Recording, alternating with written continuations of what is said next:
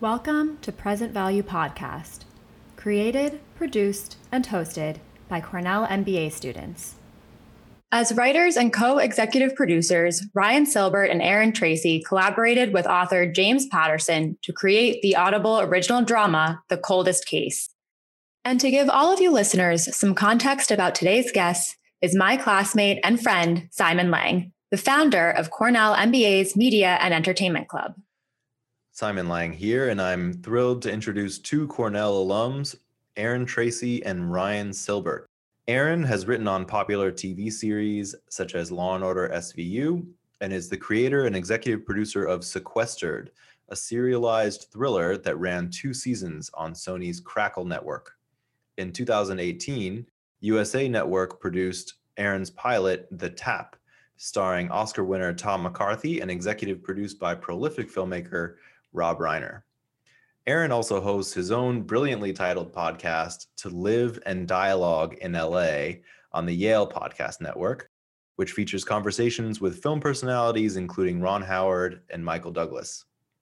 Ryan Silbert is an Academy Award winning filmmaker, winning that prestigious prize for producing the 2010 live action short film God of Love about a dart throwing, lovesick lounge singer. If you have 19 minutes to spare and want a good laugh, I highly recommend watching this on Topic's streaming service for free. Ryan is not only a writer, author, and producer, but he is also the founder of Origin Story Entertainment, a multi platform entertainment company with a global focus on storytelling. Ryan also co created the Audible original called Alliances A Trick of Light alongside the legendary Stan Lee. On today's episode, Ryan and Aaron sit down with Present Value host and my friend, Christine Gabrelian to discuss their most recent work, which was just released today, March 11th, 2021. Stay tuned at the end for an exclusive sneak peek or sneak listen at the first episode in the series. All right. So, Ryan and Aaron, thank you both for being here today and congratulations on the release of your Audible original. We're thrilled to have both of you here today, not only because the two of you are co creators and executive producers behind this project, but also because you are both Cornell undergrad alum. And the two of you actually met on campus freshman year and had even worked on some projects together during college. I'd love to hear more about those undergrad days. Aaron, why don't we start with you? Um, that's a bad idea. I have zero memory. Ryan's better at this kind of thing. Did we work on a project together, Ryan? Yeah, you gave me my big break, Aaron. I, uh, you know, oh, remember me testing. Aaron would use me to test out all of his material, which I thought maybe meant that he um, thought I could be an actor, which was uh, the the wrong pursuit for me. Certainly, little did I know. You're a but great work, actor. But, what are you talking about? yes, yes, yeah. But we learned a lot together. You know, I think what part of part of like going to college one of the wonderful things about finding like sympathetic um, uh, collaborators is that like you're sharing and like and discovering a lot of material together at the same time. So um, and introducing each other to a lot of stuff. So I think Aaron introduced me to the West Wing, which was hundred and some episodes later t- taught me a lot about pol- taught me more about politics than I probably learned in class. Wow, I'm more proud of that than anything. Then, um, I guess this is a podcast you can't see Ryan, but he has looked like Martin Scorsese since freshman year at Cornell. Uh, so he was an easy person to latch on to. Obviously, a film buff, and uh, yeah, we talked a lot of movies. I remember you had a, you had the biggest. Was it Blu-ray back then, or was it just straight up DVD collection that I'd ever seen? Yeah, I think Aaron and I had a lot of time, spent a lot of time together in, in discovering the director's commentaries to all sorts of uh, you yeah. know 70s 70s movies that we could share and would later probably influence some of the work we did together on the coldest case but it, part of like collaborating i think and aaron would testify to this because like he's collaborated with so many um, incredible people it's it's it's finding a common shared language and a lot of that comes from your um, you know your inspirations and what drives you to be an author or to be a writer or to be a producer or be a filmmaker or TV um, creator. Yeah, I don't know what it was like in Port Washington, but growing up in DC, um, I didn't have a ton. I don't think I ever took like a film or TV class. I mean, not even like an appreciation class, like not even like in English class or or in any um, um, sort of extracurricular that I took did um, did we really start learning about film. So then, yeah, the first year when when Ryan and I met each other in college, when we took that great writing for for film class, um, which was one of those um, writing classes offered freshman year, we started watching what I remember so distinctly, actually, Cabaret and Lone Star and Chinatown.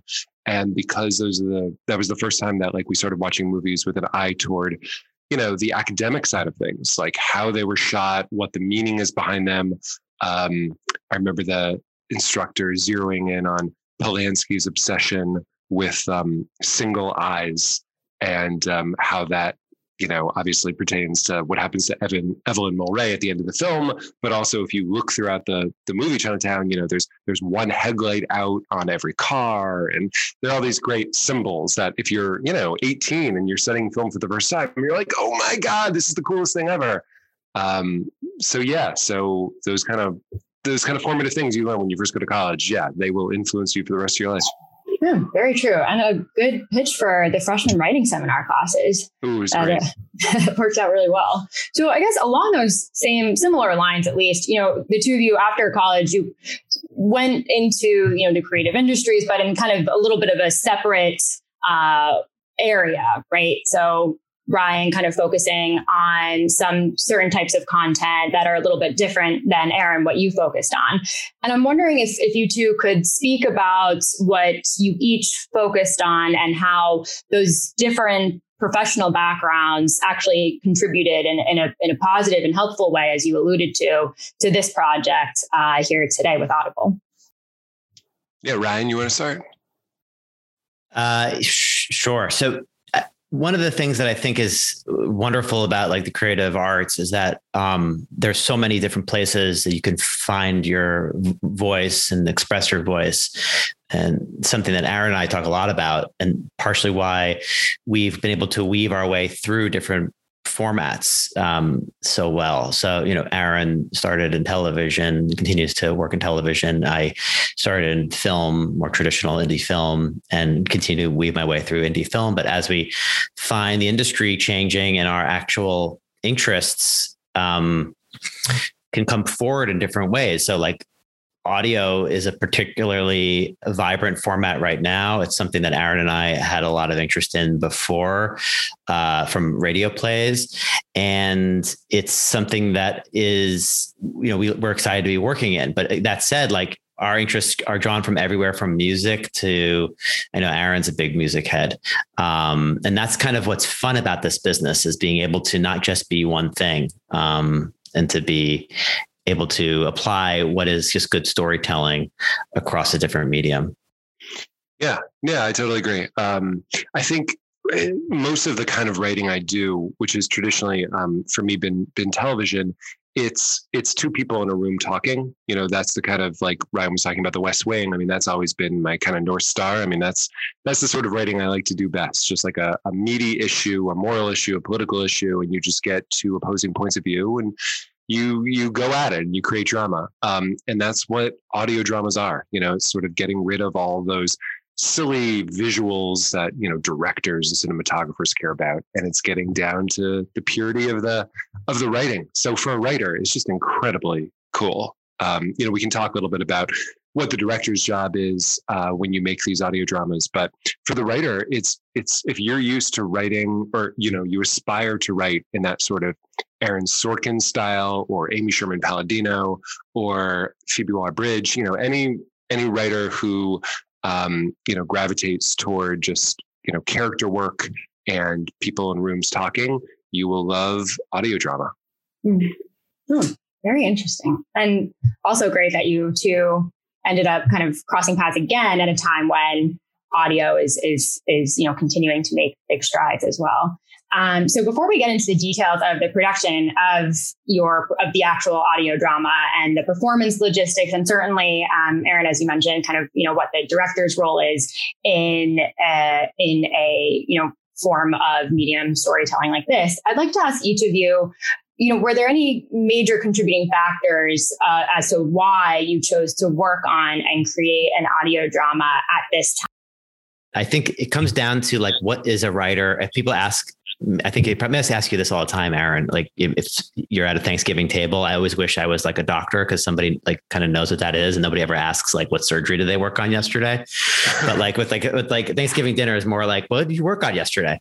Um, and you know, writer is real business. The business of writing is really about and, and entertainment just generally is just a deep seated uh, fuel of curiosity, and I think that you know the idea of working in audio was just we were curious about it frankly. Like both aaron and i were curious about the medium and what we could do in it.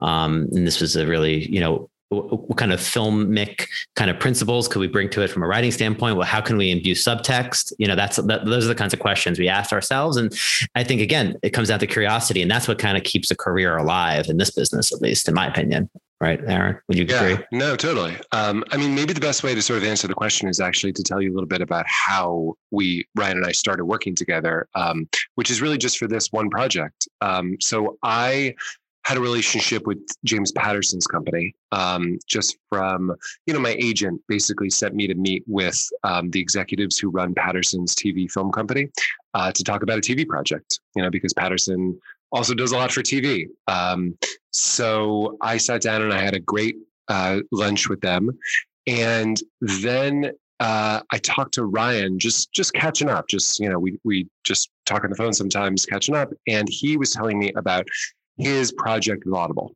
Um, I had never really, honestly, I had never really. heard, I had no idea that Audible was doing podcasts. I certainly had no idea they were doing audio dramas. Um, I didn't know what an audio drama was. I would imagine, and I told him about my lunch with Patterson's people and um, that I had sort of a vague idea of maybe, you know, doing something weird with them, like what he was talking about with his Audible show could be interesting. Um, so we kind of joined forces. And so I brought, you know, Patterson's uh, sort of team to the table, and Ryan sort of brought Audible to the table.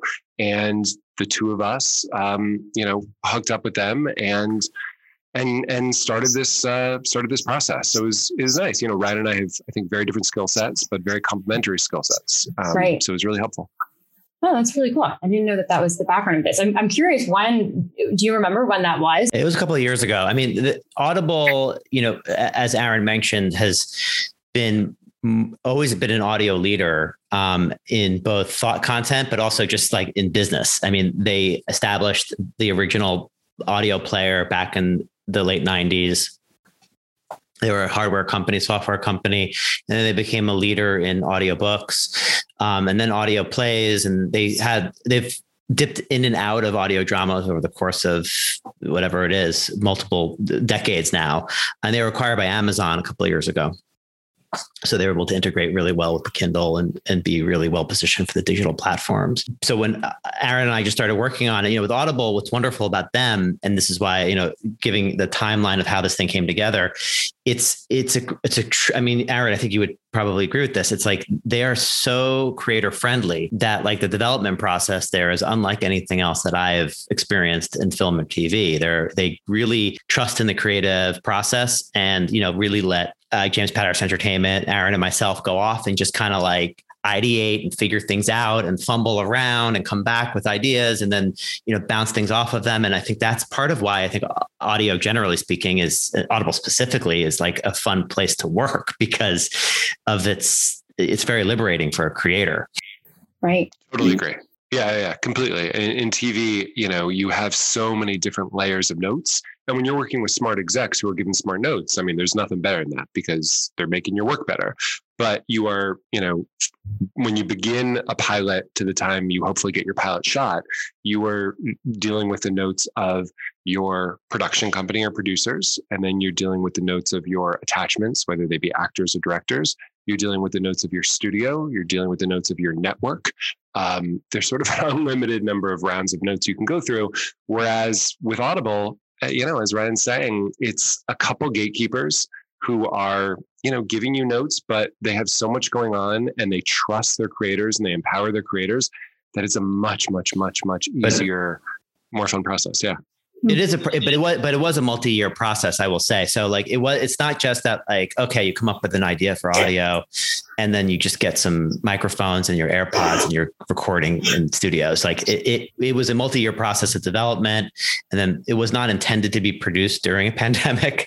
um, it just happened right. to be slated to be produced during the pandemic. So it, in no way is it associated to it, only in the sense that like we were put up with a challenge that was met by some really creative people we added to the team that could um, execute you know? Yeah like i mean production could be literally two weeks on one of these shows right? You get all your actors together you have the scripts written you get all your actors together um, you can go chronologically through the scripts and record the whole thing in two weeks. Because of this stupid global pandemic that we have to find ourselves in the production on this show was five months. Um, right. so you know right right. So it's perfect that you were set up to be working on a project where you know you can really see the benefit of you know if need be you can still you know people can still be entertained and you can still be making the entertainment, you know, on the writing side and the talent side. Yeah, I think one of the things that from the from the jump, and again, that comes down to like Aaron and I having a, shared language over the course of a relationship that's maintained for 20 years or so is that you know from the from the jump we sort of set the principle up that we wanted to make this thing at a level in which we would expect our film and TV projects to be made.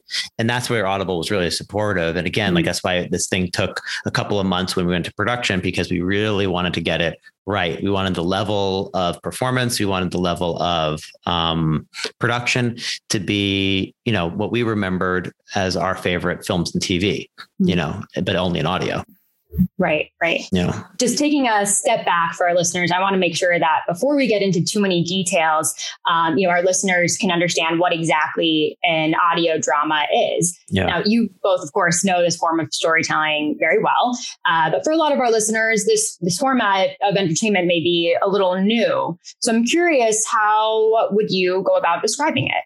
I want to hear Aaron's description. I mean, the easiest way to describe it is just it's a TV show without any of the visuals. Mm. That's certainly uh, I approach it that way. You know, I'm just telling interesting, dramatic stories that I might tell on TV. But in this case, instead of thinking of visuals, I'm thinking of soundscape. Right. So everything else is kind of the same. You know, um, length, it's half hour episodes. Um, more or less. The nice thing about being on Audible is that they're not strict about that because there are no commercials you have to fit in, subscriber supported. Mm. But in terms of coming up with you know interesting act breaks for the end of episodes, middle of episodes, um, interesting cold opens and teasers, character progression, character arcs, plot arcs.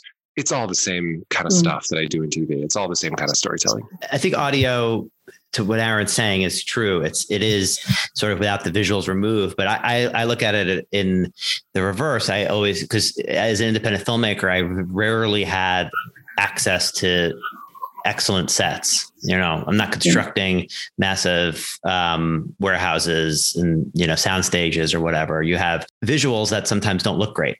So the audio always have to sound good. Mm. And you what you forget in storytelling that we experience visually is that 55% of it is in the audio.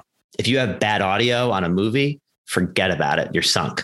If you have mm. bad visuals and out of focus visuals, but really good audio, doesn't matter because like what um, Aaron said is true. It just it becomes about the two people in the room having a conversation that is rife with drama and filled with subtext and you know layered like that onion that you want to strive for when you're writing a scene. So to me, that's what audio is. We've always been writing for audio. It's just that now um, we have more options for distribution and uh, probably a more focused audience um, yeah. than we have in a long time. I mean, in the 40s, go back to those DVDs that Aaron and I used to watch. Like I remember those DVD extras, you'd get the Wizard of Oz audio drama alongside the Wizard of Oz um, movie. Yeah, that's very cool. Yeah, and I mean, and that is not to say, you know, while there are tons and tons of similarities between writing audio dramas and writing film and TV, there are, of course, differences in the same way there's differences in writing for stage versus TV or writing for TV versus film. Um, mm. Audio drama, what I like best about it is the intimacy of it.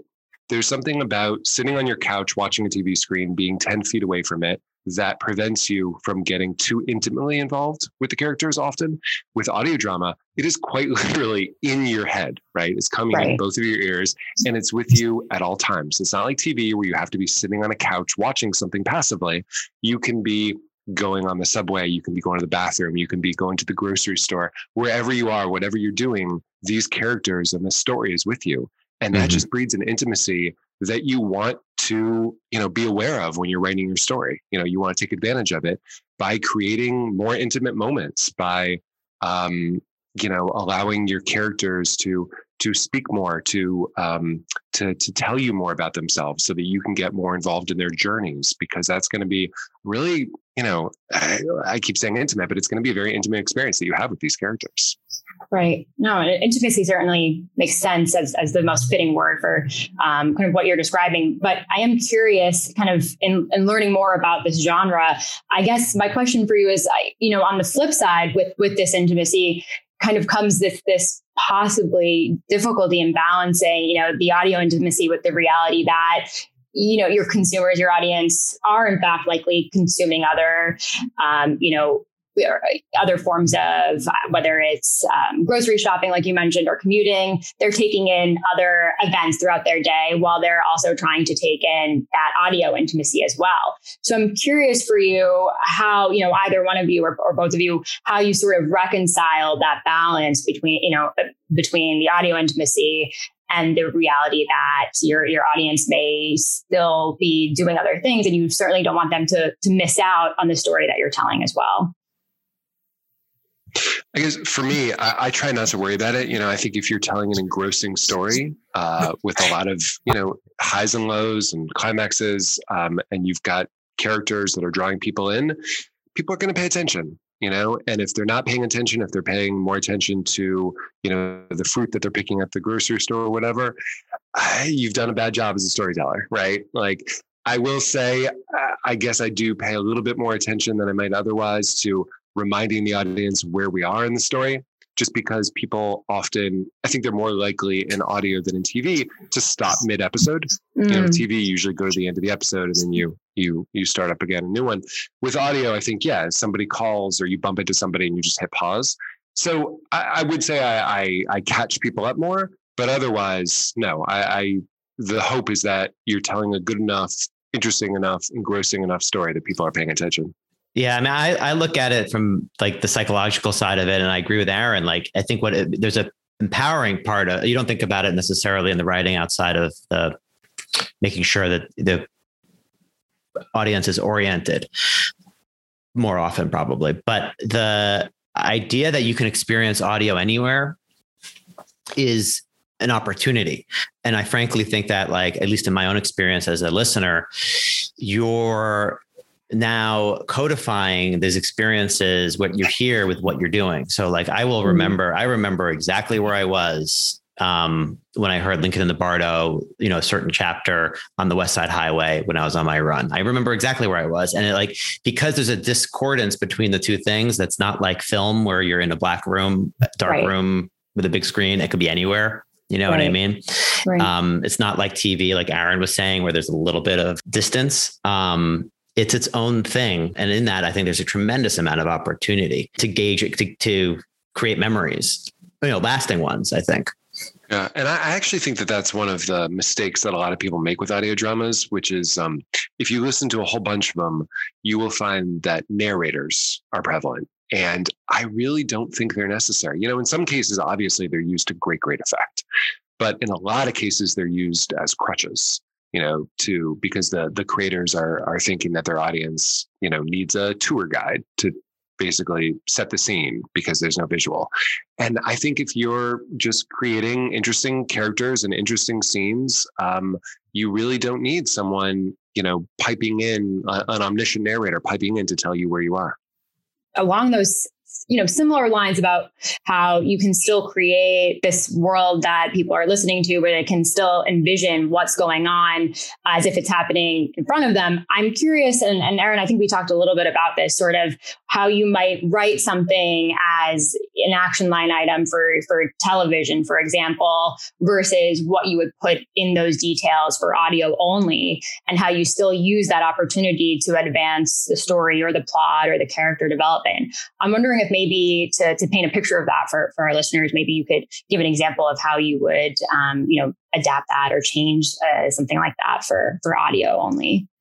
Yeah. I mean, I guess when I'm writing a TV script, all of the action lines are about what's going on visually, right? The character um, you know, hands a piece of paper to another character, whatever it mm. is. In audio, I'm probably doing a lot more of the, I'm using those action lines a lot more to give the actor a sense of what's going on. Like it's much more just like, the character hesitates, you know, or she's, you know, taking in the gravity of that sentence. Um, the soundscape is going to come much, much, much more from the audio engineers afterwards, right? So, you know, a typical TV scene, you know, you you almost never, unless you're Aaron Sorkin, you're almost never writing a TV scene that's more than three pages, right? It's right. basically a three minute scene. That's seems to be roughly the attention span for people watching TV. Um, and it's it's just sort of become the the rule of thumb. With audio, I'm writing, you know, five, six, seven, eight, nine, ten page scenes often of dialogue.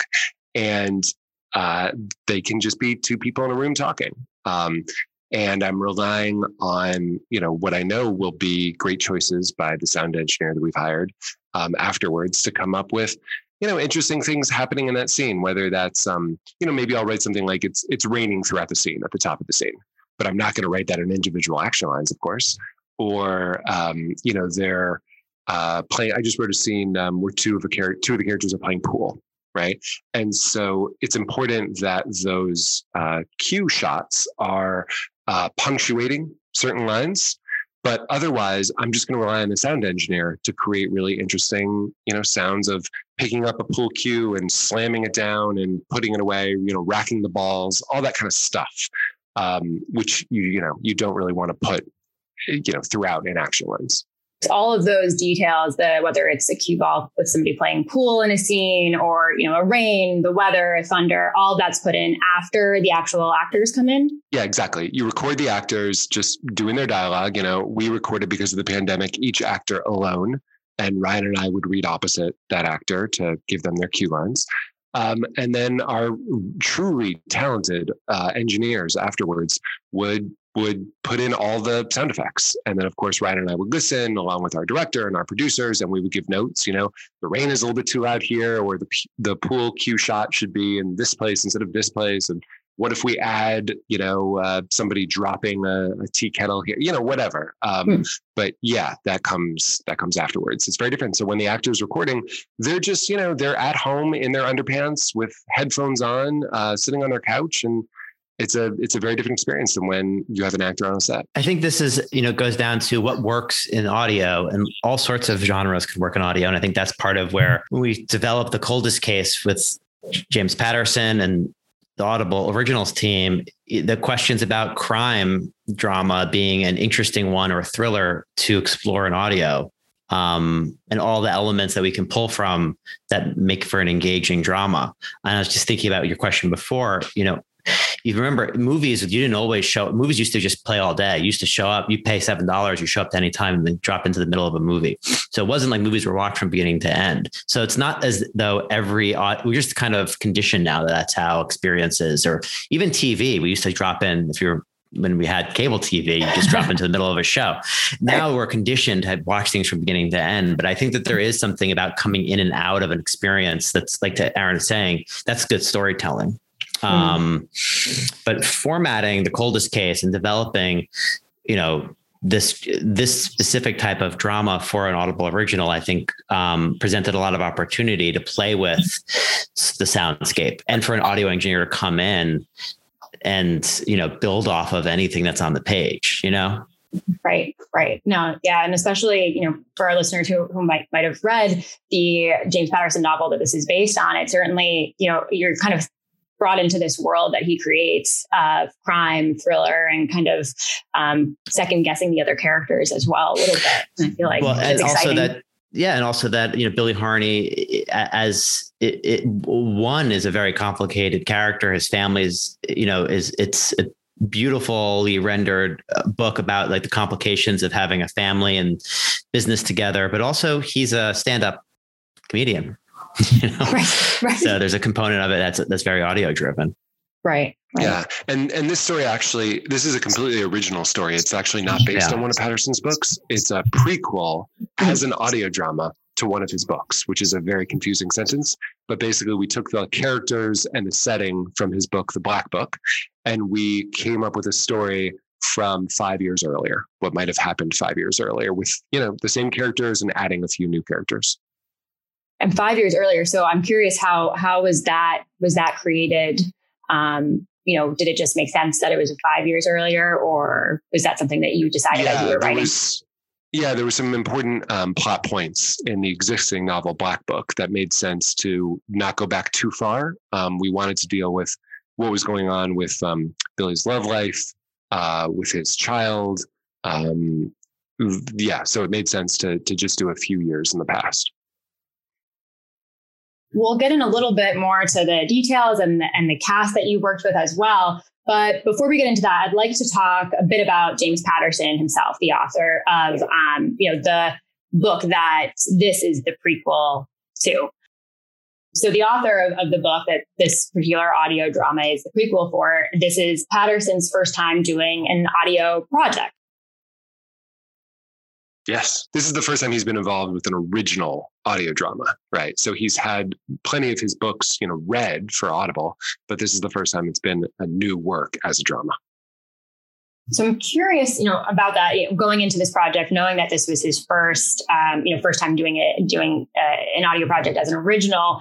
You know, he's he's very well known as a as a very famously collaborative author, um, and and has you know over I think over 150 books out right now. Several of them were were collaborated with uh, you know other writers as well. And I'm I'm curious, you know, for for both of you, what it was like collaborating with him and and working with him, and now kind of seeing the project through. Uh, what that experience has been like. I tell you, one of the most impressive things uh, throughout this entire process was um, just how hardworking Jim is. Um, he so my favorite fact about him is that and I hope this is true, and I, I really do think this is true. One out of every 10 hard book, hardback books in existence is by James Patterson, which is insane, right? I mean, he is the best selling author in the history of the world. Mm. Completely crazy. Now, hearing all that, you would be very surprised to learn that every single time we sent him a document, he had it read and gave notes within 48 hours. So literally, I'm talking about like the story area, you know, we would send him, which is a, a five page prose document that kind of lays out the plot with a little bit about characters for the story. Okay. We would send that to him on a Friday. We would get notes back on a Monday. Um, the same thing for the outline of each episode, the same thing for the script of each episode. He loves to work. He gets up at, you know, some very early hour, 5 a.m. or something every day, and he works. And talking i actually had him on my podcast where I, I, talked a little bit about his work his work ethic and he talks about how he does not see it as a job he does not see it as work he sees it as fun he really enjoys it he loves giving notes he gives really good notes he knows his brand really well he knows what his audience expects from him and what they want from him. So you know i have this whole long list um, of sort of um, you know, it's like a checklist of things that Patterson really cares about. And that I know if I have not accomplished on the first draft of what I'm sending him, I will get a note about it. So it's it's been it's been really fun to just watch him work. He's perfectly suited for this medium because of his suck. Like I said before, his curiosity around doing new things. He's like fearless when it comes to trying out something new. Um, and his deep sense of collaboration. So, I mean, this is this is a truly a medium built off of that. Um, both of those things, and I think that's you know um, I'm excited to you know have been part of something that he could be um, introducing to the world this way. Yeah. And it was cool that he trusted us with this. You know, I have a good friend who is the showrunner and creator of um, a CBS show called Instinct that was based on one of his books. And, you know, he had the, he had a similar experience where you know, Patterson is trusting you with both the Patterson brand, a little bit with the Patterson name. And that's not to say again that he's not giving notes and that he's not reading everything and and giving you input. Right. But he's still he can't be there every day on set. He can't be there, you know, writing all the scripts himself. So, uh, you know, we, we realized that we were being given a gift here um, by being, you know, invited into the Patterson world with the giant audience uh, that comes with it. And so we took that seriously. Hmm, that's great to hear. And especially the fact that he doesn't see his work as work and then it's really fun. I think that's something that a lot of us, especially some of our younger listeners, uh, aspire to uh, kind of reach one well, day. You know, I think I, I, think that if this is a if I understand your audience correctly on the podcast, you know, it's a lot of people who are in their in in school for the MBAs or alumni who are going through, you know, a very career driven. Um, yep, and one of the correct. things that I think is is I, have had two experiences now with people who have pivoted their careers in different ways. Um, and one is Stan Lee, the other one is is J- James Patterson, and his he has before. I mean, before he was the most successful successful author of all time, he was like the most successful advertising executive of all time. I mean, he created some of the most lasting, most impressive ad campaigns in history. And then he pivoted to become an author. And now he's an author. And then he brought his brand to television. Then he brought his brand. You know, he's always changing. He's always evolving. And I think that's one of those things. And similar Stan Lee, he didn't create the Fantastic Four or Spider-Man until he was in his, you know, early 40s. So it's like there's always opportunity in your career path, I think, to find either a full redirection or a full um, or or pursue something that you know you don't feel is work. Um, you know, there's, there's there's never there's not a time limit on that. Um, and that's that I think is very inspiring about uh, Jim Patterson. Yeah, definitely. And I, you know, I appreciate that for our listeners too. I'm sure that they they very much appreciate hearing that. And Ryan, kind of along those lines, with brief follow up question, since you've, you know, you mentioned that you've worked with with people who have accomplished these kind of career pivots or changes down the line into their you know first or second careers i'm curious if you've noticed anything in, in working with them from your perspective that maybe uh, allowed them and gave them that kind of opportunity to go about uh, accomplishing that so well. Yeah, I think the number one thing to remember is no one will ever allow you to do that. Like that, this this surely comes from pure will, and you know, knocking down those pins every day, and like Aaron said about Patterson, like getting up every morning. I mean, I, I you know, this he's famous. I mean, he I can't speak for his career because I wasn't there. I was, but it, it it was you know, he's written about this that it's well documented that he would get up every morning and write until he had to go to his to to go to work. Um, you know, you find the time to do those things because it's sheer will and tenacity, and it's a long game in the entertainment business specifically. Like uh, Aaron, you probably have a similar feeling. It's like you're not trying to go for those quick wins. You're just trying to create strong work every day, and you know, keep keep at it. Um, you know, there's no there's there is no quick quick win. So um, it's just about finding the time. So I'd like to pivot a little bit but I'd like to discuss the cast. Uh, you had a star-studded cast here that you worked with. You had Aaron Paul playing uh, Detective Billy Harney, and then acting alongside Krysten Ritter, who was playing uh, Billy Harney's sister, also a detective. Both incredible actors, of course, and and, and well known from from Breaking Bad. Um, and you had Nathalie Emmanuel from Game of Thrones and Maze Runner playing Detective Patty Harney as well. So I'm, I'm curious, you know, with this audio drama still being a relatively new medium of storytelling, um, certainly there's still challenges, even even for the the cast. So I'm curious what you two think might have been some some compelling or enticing factors here that that really convince them to to and and to make them so excited about working on this type of project. Yeah i think it was a few things. It was um, one the opportunity to do something new uh, to do an audio drama. None of them had ever done it before. And so i think actors are always looking to stretch themselves. Two it, we made it in a global pandemic, as we mentioned, and uh, there was no work for actors. Right, the, all film sets, all TV sets shut down for a while, and so this was an opportunity for them to actually get some work done. Um, and we can tell you a little bit about how we recorded, which is like a it's a bad farce. I mean, it, it, it took it was very very complicated, but in the end, every single one of those three did it from their home. And so, yes. not having to put on a costume, not having to put on makeup, not having to have a Teamster drive you an hour and a half to set. I mean, that's obviously a huge incentive. Um, and then my guess would be, without um, you know actually hearing them say it, is that they were excited to be part of a James Patterson project, right? I mean, he's such a giant name. It kind of it immediately tells you you're going to get a lot of eyeballs or earballs in this case um, on the project. You're going to get a lot of publicity. People are going to be listening and paying attention. I think like the experience that we've had with actors, which I thought was really neat, because um, like Aaron mentioned, we were the ones that it was like a, a, lean, mean fighting machine, the way we put together this process, because, you know, the more moving parts you have, the more complicated this becomes, the harder it becomes to make something great. So, you know, everybody chipped in in getting this thing made. You know, Aaron and I would read against these actors. Um, remotely. Mm-hmm. The actors would record some cases in their bathroom, some cases, you know, they were operating the Pro Tools kit themselves, you know, setting up the mics themselves. Like it was everybody was contributing.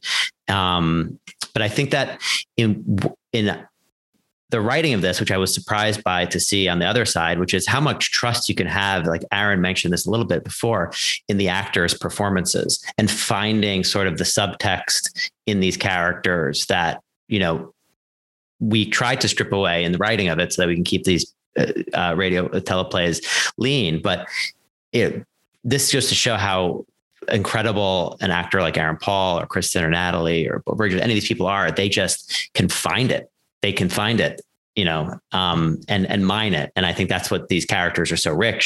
I think that's part of what probably attracted them to this project too you know? Yeah like that diner like, really, like that diner scene come on aaron. I mean when, when your audience i love that scene so much. But i mean when they did it and you know aaron wasn't in the room i'm you know you're reading against aaron paul as Beau Bridges. I'm Beau Bridges reading against aaron. You know it's all kind of mixed up.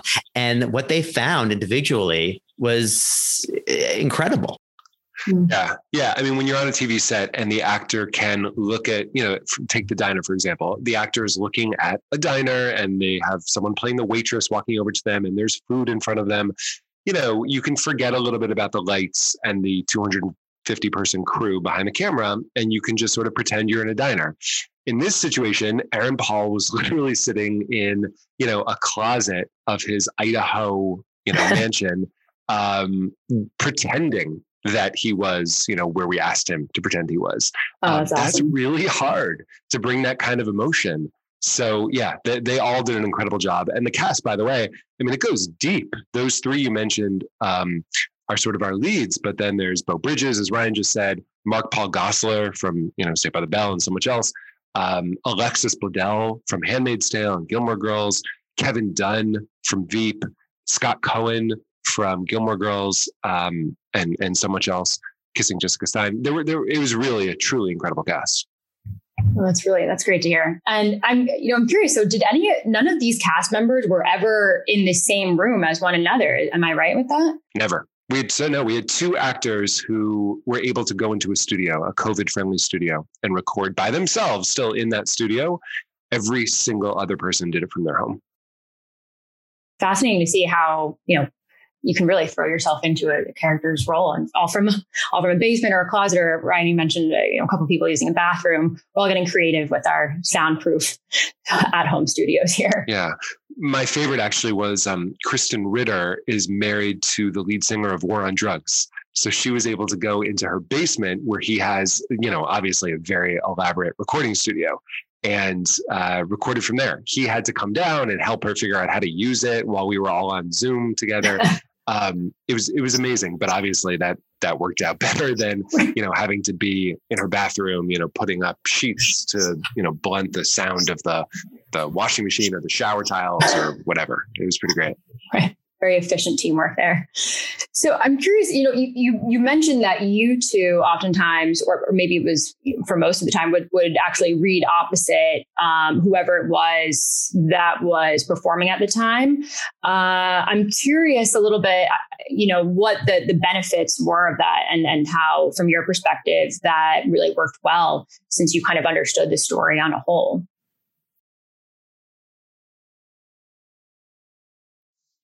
Uh, sure. So I do think um, you know it's important to give them uh, to give the actors that we're recording um, as much sort of emotion as we possibly can because uh, like i said they have nothing else to go on right they have no sets or costumes or or anything else so um, I, I think the ideal situation is to hire a professional actor to read opposite these people.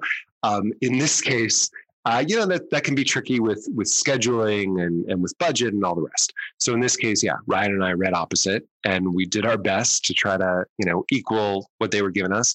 My favorite was um, the final the final night of recording. Actually, uh, we were recording Lexus Bledel, and uh, it was a very emotional scene. Uh, there was a lot of uh, it, it, was about death, um, uh, and I was reading opposite her, and I should say I was acting opposite her, right, to try to give her as much as I could. And I got a little frog in my throat. I just, you know, swallowed something funny, maybe. And so in this height of the emotional scene, um, my voice cracked and it sounded like I was crying, like I was really trying to give her the emotion she just laughed at me. it was so embarrassing. She really thought that this stupid reader who was brought in to, you know, give her her cue lines, like brought himself to a state of of crying. Um, I was very, very embarrassed, and of course, I did not tell her that it was just something in my throat. Right. I was going to say, yeah, did we, you tell her? I did not. Um, but yeah, we we tried to give them as much as as we were capable of. That's great. Ryan, did you have a, a favorite uh, reading moment like that at all similar or? I was terrified. I thought this was the worst idea ever. And Aaron was like, let's just do it because Aaron's fearless. And I'm like, you know, uh, a, ch- a, chick- a chicken. Uh, but the first uh, day, Ryan, the first you know, day, I think was, was it Nathalie Emmanuel? You read every line of the scene instead of just giving her the cue line. So you were like doing all these voices of all these different characters before we really look, sort of realized that we should just give them the cue eh, line. It was amazing. It, it, look, I, you know, as I said before, Aaron gave me my first break uh, in at Cornell at that theater as, as an actor. So I just felt like he really saw something in me and you know, nobody else, nobody else had, nobody else has since, and probably nobody will ever after. But yeah. I remember after you did that, Nathalie was like, you know what, next time I think you can just give me the cue line. I think from now on, maybe. it. Yeah, I just, had, I just had to hear it all. I needed to warm up. Oh, it's really funny. It was awesome. That sounds like it's a fun, a fun experience for both of you too. It was fun. You're right, and you had fun. It was fun. Oh, it was great. Look, I think ultimately, as as as much as I was like, uh, uh this is like this this is not going to work out. It actually worked out tremendously well because, again, because subtext is so hard to do in in in audio dramas that to have the writers uh, you know, on the call and actually giving cold reads, I think actually helps because mm. we were hmm. able to answer a lot of questions or clarify in something in the way we would be able to deliver it. And again, I think flat reads for actors, especially in casting, is better for them because they can react off of basically anything because they're such um, seasoned performers and craftsmen and women. But um, you know, there was certainly a degree of this was if I had to do it again, I would do it again this way because I think it the result is is there. Um, and I was happy with doing it by the end. I think by reading opposite, you're a little bit able to influence the performance. So we had one actor who was being very operatic and very loud and intense in a certain scene, and uh, in, my, in my opinion, that scene called for just the opposite. And so by the third take or so, um, by giving him a much, you know, giving him his cue lines and, and the rest of the scene in a much, much, much softer tone, it kind of influenced his performance a little bit. Um, obviously, you know, as a showrunner in TV, you can't do that, right? Um, the scene is going to be what it's going to be. You can give a note or two, but in this situation, you can actually influence by by reading with them, which is kind of cool. Yeah, that is really, and it seems to kind of come together as one big puzzle piece at the end because you have all these individual audio things, right? And then you bring it all together. What was was it 40 days later? Of all the recording? Yeah, so we had a, a terrific script supervisor. Um, and so every time we would do a take, you know, our director, Matt, um, or our producer, Brian, or Ryan and I would say, you know, we were all sort of um, uh, chatting with each other. And we would say, you know, we love the second take, or we love the fourth take, or the 12th take, or whatever it was. And so then the engineers, as they're putting it all together afterwards, see all those notes and are able to use the takes we like. And then, of course, as we're editing, if a certain moment feels, you know, not in line with everything else, we can just, we have this whole reservoir of, of other takes in the can and we can just, um, you know, swap it out for something.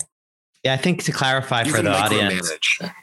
Yeah. I think to clarify the audience, so the, the crew sort of positions as they existed in our project and they exist differently on everyone because everybody's developing their own kind of uh, systems are, you know, we had a director, we had a producer, um, we had Aaron and I as the writers and executive producers, and then um, a script supervisor, which is essentially uh, for people who aren't familiar with script supervisor, that position is essential in every uh, film TV project, but especially in audio, I would say when you say Aaron, because it's like to the script supervisor yeah. basically tracks. They're, they're in charge of tracking the beat to beat emotions since we're um, typically recording out of continuity or not with the other side of the um, the uh, the conversation to be able to match um, and also to match intensity to remind the actor where they are in the scene uh, physically, uh, and then a sound engineer.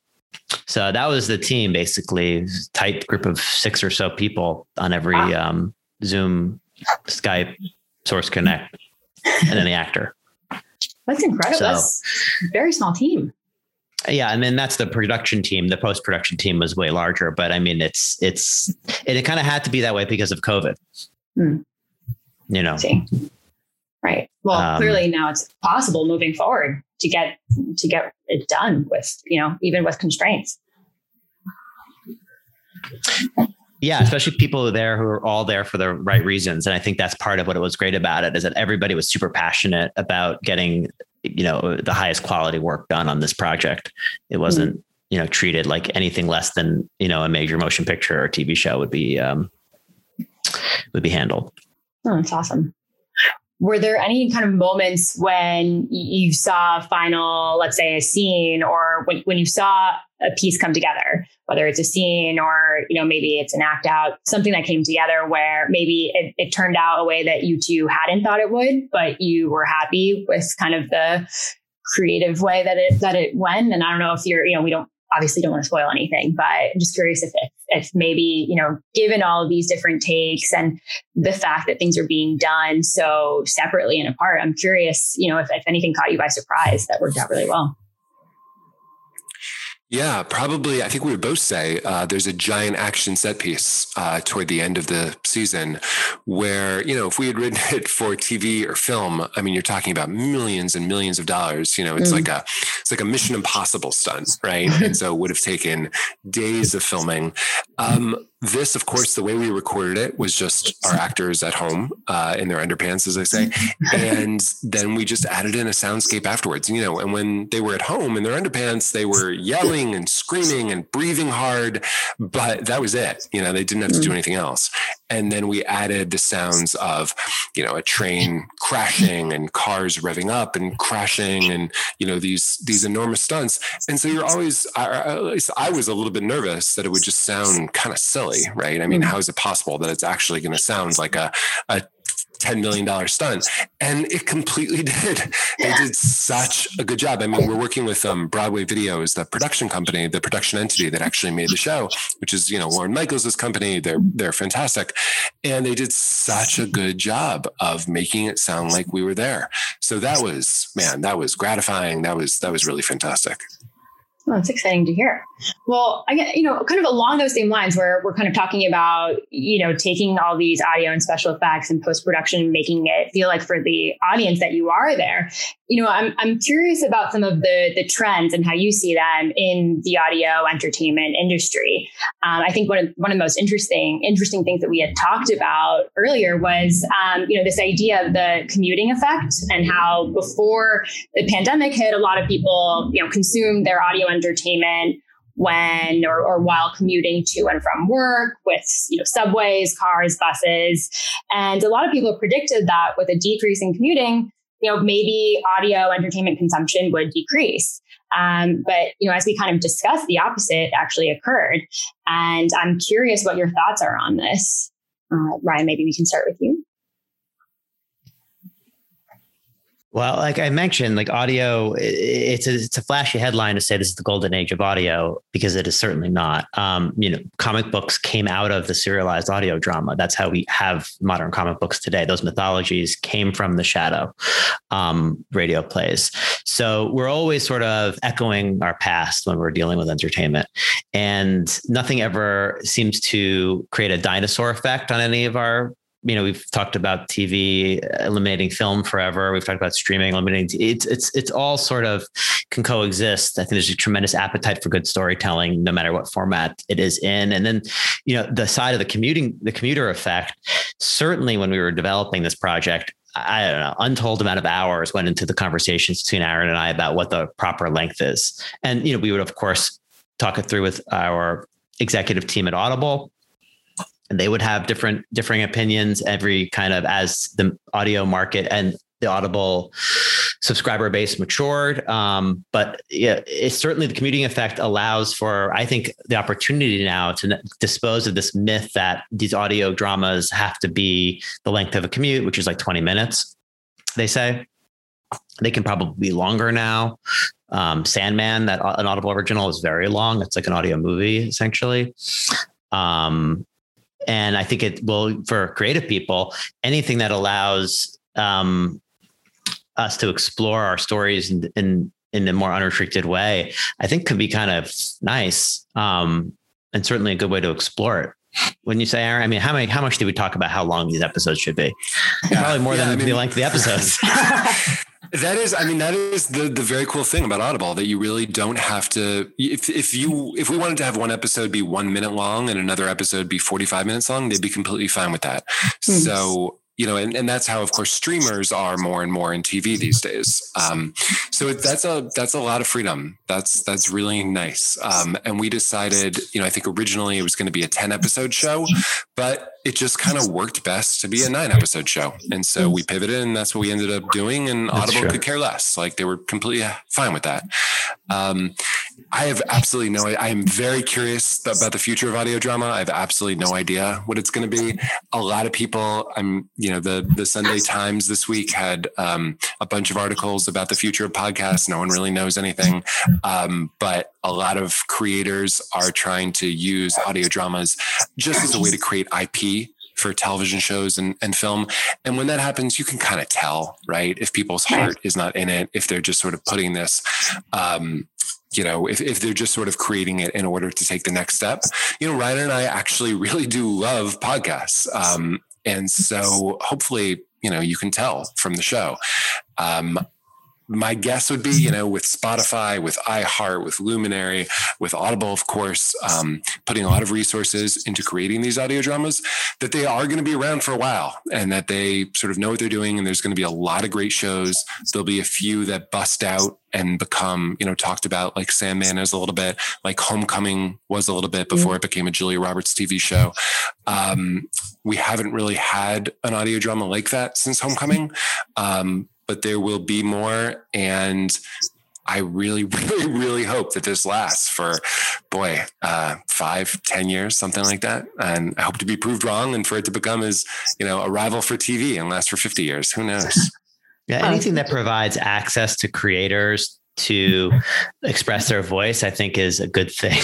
Honestly, right. like who, I mean, eh, like Aaron said, who knows where this goes, but it doesn't have to be um, superstar, Emmy award winning, right. Oscar award winning talent. I mean, the fact that you can put this together with six people, but if you put attention to detail towards it, um, and, and again, make it so that like you care about the audio drama itself. And I think that is the that is the what Aaron said is is key. Like we wanted to make this an audio experience. No, yeah. nothing else was even in our mindset at that point. Mm. Um, which I hope you, yeah, I hope you guys can tell. Yeah, I'm sure. yeah, I'm definitely. Uh, Especially, oh, sorry, go on. Get good headphones. Yeah. I, I, go to I go to Aaron for all of my headphone recommendations.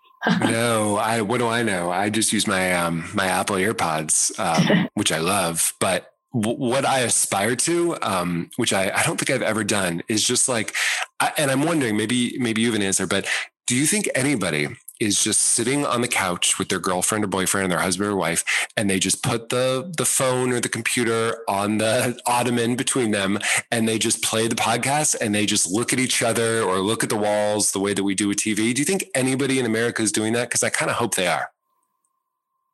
If I had to guess, I would imagine because I have to say there's something kind of I don't know if the word is cathartic, but there's something nice about just kind of not zoning out, but it's almost like a form of meditation, right? In a way, I would imagine yeah. kind of. We're, we're, inundated by screens. Like it's right. an opportunity to turn the screen off and, right. and hear a story in a different way. Right. Right. No, couldn't agree more. Ryan, have you ever done that? Yes, yes, yes, yes. I, I worked with a, another another actress, on another project, and she was raised on audiobooks by her by her family, and she would do what exactly what you just said. She would be, she was allowed access to the technology, so she had an iPad or whatever. But it, and her and her brother, and they would sit with the headphones on, staring at the ceiling and imagining the stories they were being told. So they listened to Harry Potter before they could read, as an example. That. Um, and that's it. It it both ignites your imagination as a young person. Um, and like, like Aaron, you and you said it like it, it is an intimate format. It is a super super intimate format. Yeah, um, but but I love that idea that you have to do a little bit more of the work, of course, because even though you know in our case we have some some really recognizable actors, so you're probably picturing them, you have to picture the sets and the costumes mm-hmm. and the scene, you know, just everything else, which really right. makes the the listener involved in the show in a way that they're not when they're sort of passively watching TV. Right. Yeah. No, that's a good point. Kind of exercising a different form of the brain almost to create that imagination. Right. Think about think about earphones too. I'm sorry, this is like a tangent, but like you were just saying, I was couldn't help but think about it, Aaron, because I'm like looking at you with your AirPods in. My AirPods are over my ears, and like I'm thinking when we were even in not so long ago, air like headphones didn't do either of those things. You couldn't put they weren't in ear or over the ear. They were like on top of your ear, like a Sony Walkman was like. Yeah. Right. Not a, so even the technology sort of creep like in a in a weird way sort of creeped up and became allowed audio to sort of take over. Right. So now it's in your it's either in your ear or over your ear. Right. Yeah. There's no doubt that this is, you know, it's not a coincidence that this is coinciding with the rise of this technology. Yeah. yeah. It's this, this would have been a terrible medium 10 years ago if you just had, well, I mean, obviously, as Ryan was saying, it existed in the 40s, but it wasn't, you know, there weren't the hundreds of shows that there are about to be, both nonfiction and fiction. What hundreds, when am I saying? There are thousands, if not tens of thousands of these podcasts out there. Yeah. Right. Right. That makes sense. Yeah. And I guess I'm, you know, I'm wondering, do you think that, as kind of the, these different audio technologies expand, right? We have kind of a surround sound experience with headphones and different, you know, I've kind of seen them lightly marketed a little bit. Do you think that that'll expand, um, you know, your, your opportunities as creators for the types of audio projects you can work on? I, I, think a little bit, but I think, you know, I've listened to some of these shows that are using the cutting edge tech where you, you know, I, I, I don't know the right terms. I don't really understand the technology, but you're hearing uh, different elements from, you know, different parts of um, uh, the soundscape at different times. I think it's a trick yeah. it really just feels um, like a gimmick to me. And if you're focused more on that instead of the storytelling, it's a recipe for disaster. Yeah, I agree with Aaron on on that component. I mean, maybe what it'll do will allow for you to have that single quote like single screen experience, maybe because it's as a as an audience member, but as a creator, you can't create around the technology. I think that's mm. it, this is partially why virtual reality has yet to take off because everything is built around the gimmick and you know the aha gotcha moment and not the actual like uh, the human psychology, which is just seeing life on screen or hearing life on yeah. in, in your ears. Yeah, remember when when like 3D movies were gonna take over the world and every movie was gonna be 3D, and obviously James Cameron did a pretty good job with his, but that was it, right? I mean, it didn't become this entire 3D renaissance where you know Scorsese's new movie was done in 3D, um, because in the end, you know, people just like really good stories. Um, this kind of technology, yeah, that that especially technology that takes away from the story because you're more focused on you know the train coming at you within your 3D glasses or whatever. Um, yeah, it just it it's it's not enjoyable after a while. That being said, uh, I did have one more question going back to the very beginning of our of our discussion, and you know, if you two were to kind of think back to your undergraduate formative years at, at Cornell together, with Aaron giving Ryan his big break, sure. and earlier you mentioned that kind of memorable writing seminar. Um, you know, did you think that for both of you, did you think that you'd see yourself here today, um, collaborating? On this incredible new audio drama. And looking forward, you know, I'm curious, where do you see yourselves going in the next few years? I hope so. I think both of us definitely knew that we wanted careers in storytelling. Um, you know, I think specifically Ryan was probably thinking about film. I was probably thinking about TV and film. Um, so yeah, I think it's you know I I almost jumped ship a couple times. I, I applied to law school, you know, when I had a bad assistant job in Hollywood, and you know things looked bleak, as as kind of everybody does, right? It's an incredibly unstable career. Sure. It's a roller coaster of emotions. You know, you really. a friend who's an incredibly successful writer talks about it as um, you know, it's just an exercise in daily humiliations you know especially when you're you're working your way up you're constantly um, you know you're asked to do free work and then it never goes anywhere and you're treated poorly. And um, it's really hard. Uh, but another good friend just says if you have the requisite talent it's a war of attrition. Just stay. Just stay. Keep plugging away. Keep writing and good things will happen if you have that sort of base talent. Um, and so yeah so so ryan and i have have both stuck it out. Um, and, you know, I, I think we're both very happy that we now have, you know, full careers uh, doing this, just making stuff up for a living. Um, you know, for the future, right now, TV is tough, you know, just in this particular moment, just because of the pandemic and how much was shut down last year. And so, therefore, how little is being bought right now. Obviously, that'll change. It'll go back to the way it was a year ago, which was absolutely probably the pinnacle for um, you know uh, for for great TV, right? More stuff was being bought, more stuff was being made. All sorts of different networks were popping up for new voices, new kinds of voices, new storytellers. It was fantastic. And we'll get back there. Um, but in the meantime, not just during this pandemic, although I'm, I'm very happy that the pandemic sort of uh, taught me about audio dramas, but um, I really hope that this sticks around because they are just if, if you love writing if you love writing two people in a room talking this is such a great medium. So yeah I, am very hopeful uh, that it's going to stick around. Great. And ryan? Well when it comes to working with aaron and if i knew that we're going to work together in college um, I, I didn't think that anybody would be foolish enough to go into entertainment and film and TV, much less two people that I know. Uh, so, I mean, it is like Aaron was saying, like it is, it is a tough business in so many respects, psychologically, um, financially, it can be, it can be very challenging, especially early on. And like Aaron said, the attrition side of it is, is a huge piece of it. But if you love what you do every day and using Patterson as the pinnacle of that example, like you'll get it done. You'll find a way. You'll have other jobs. You um, will find a, a, way to express your voice. And I don't think that there's only only one path.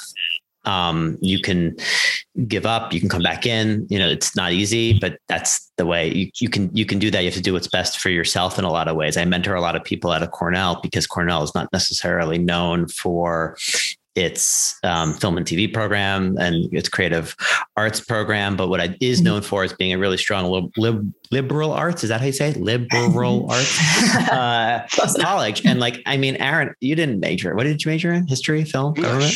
Government English, English, English, okay, English, right? Which is, you know, it's it has you know very little bearing on what I do day to day, of course, but just having a background in reading tons and tons and tons of stories and books is actually incredibly helpful for what we do.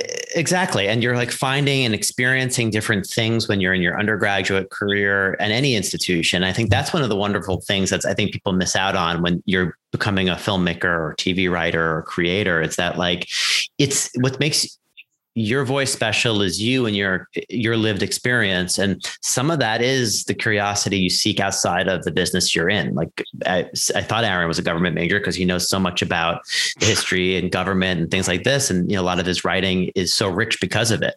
Um, and you know i'm interested in science and i took a lot of science courses in college not to be uh, a doctor, but because I was just interested in that. And, you know, a lot of my work in science fiction is informed by that. Or, mm-hmm. you know, mm. we did a lot, we were able to imbue a lot of to uh, my, is it my chagrin or is it your chagrin, Aaron? I don't know, but we were able to put a lot of tech kind of science stuff into the coldest case because we were kind of curious about that. And, you know, the stories are better for those kinds of your, your outside interests.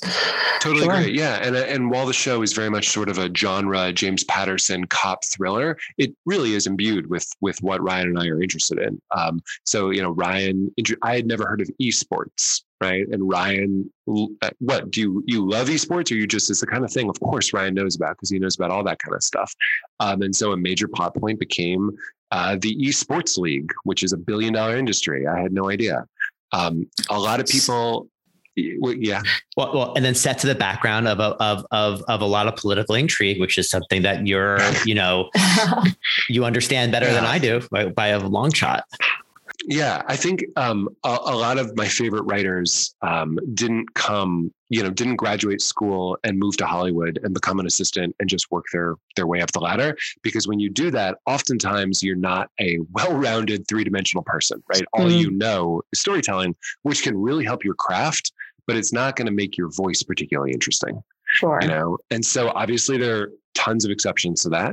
But I do think that, you know, there's a reason that a lot of my favorite writers come from different disciplines. They come a little bit later in their careers. They just, they have more interest. They have more stuff to write about than people who just graduate from school, move to Hollywood, become an assistant, and work their way up. That's right. All those astrophysicists out there, go get your screenplays. Thank you to both of you and congratulations on the upcoming release of The Coldest Case. Thank, Thank you. you. This was really fun. Thank you for having us. It's so nice to to be reconnected with Cornell a little bit. What are you doing here, bro? Came to see you, Patty. We got a problem. We're going to have a bigger one if you don't close that garage door. Ari doesn't like the Porsche exposed to the sun for too long. Patty, it's a car. Uh huh. Says the man who used to have a complete meltdown when I'd even breathe around his baseball cards. Hey, that was different. Sure, it was. Hey, Jenna. Hi, Patty. So, Patty, I may have solved our problem. I just need the keys to Ari's car. Excuse me? Patty. How did you even know about the car? Jana, did you show no, him? No, no, no, no. I was in your garage looking for something. Jana came out and tried to talk me out of borrowing it. Why don't you tell me Ari had a Porsche? Billy, there is absolutely no chance. No. Look, the exchange with Sandra is only a few hours away. This is the only idea I have to get the Bitcoin we need. Look, we'll buy it back first thing tomorrow morning before they even resell it. Come on, sis. All those months of hard work on the stakeout can't let them go to waste. I can't believe this. Promise. Ari will never even know it was gone. Not even a scratch, Billy. I promise. You're the best. Hi, everyone. We're here with the production team behind the Present Value podcast episode that you just heard. I am Christine Gabrelian, your host with Minway and Will. I, I thought it was really interesting, especially since ever since the pandemic hit, I've been kind of craving content and media that's not involving screen time. So it's very interesting to hear them, you know, really revolutionize this new genre of audio dramas, which I've never heard of before. So it was great to get the definition from from Aaron and Ryan, and then also think about, you know, where the future of this is heading, which is really exciting. No, I love their Cornell stories. It was great to hear uh, of these two guys meeting when they were freshmen. I hope that maybe the two of us could be doing some business down the line one day. Um, but it was just really great to kind of hear their story come full circle for them. Um, and now they're kind of working on this new project together, working together in a professional setting for the first time. Um, and as Minway said, it was just kind of great to hear about the uh, their traverse into audio. Yeah, I agree. And it was just so funny that they were friends from freshman year. I think back to my freshman year friends. What? What are the chances? I know.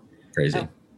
I mean, I just think it's very cool to hear them give like career advice as well, which is really um, pushing us to keep on exploring like interdisciplinary topics that we're interested in. Like you said earlier, Christine, like none of them, you know, did this before venturing into this audio drama project. They were in TV and film and just pushing their boundaries and writing something specifically for an audio drama. Like that's a personal challenge. And i think it's great that they're taking this when they're already so well into their careers.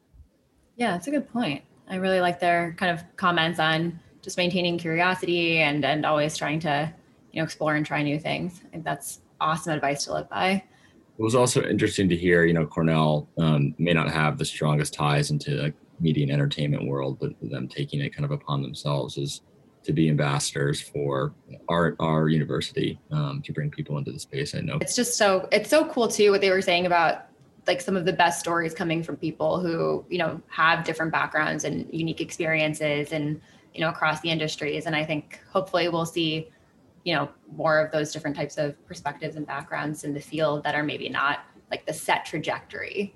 You know, I think that just only you know makes stories and um, you know adventures and thrillers all the more exciting i think it's so interesting how their hypothesis is that like all of these technological advancements if they don't have storytelling behind them and like really can strike a chord with the audience in terms of human emotions and human empathy then it's not going to take off and i think that's so true um, i was like nodding along vigorously as they were yeah go ahead no go ahead I was going to say, I feel like that that notion of storytelling is like it's true for us too, even as like students and here in our MBA is like a huge part of this process for us is coming up with our mm. story mm. um, and coming up with like you know whether you're recruiting for consulting or tech or banking or you know media and entertainment you know a, a part of this being at school is developing that story and, and being a, a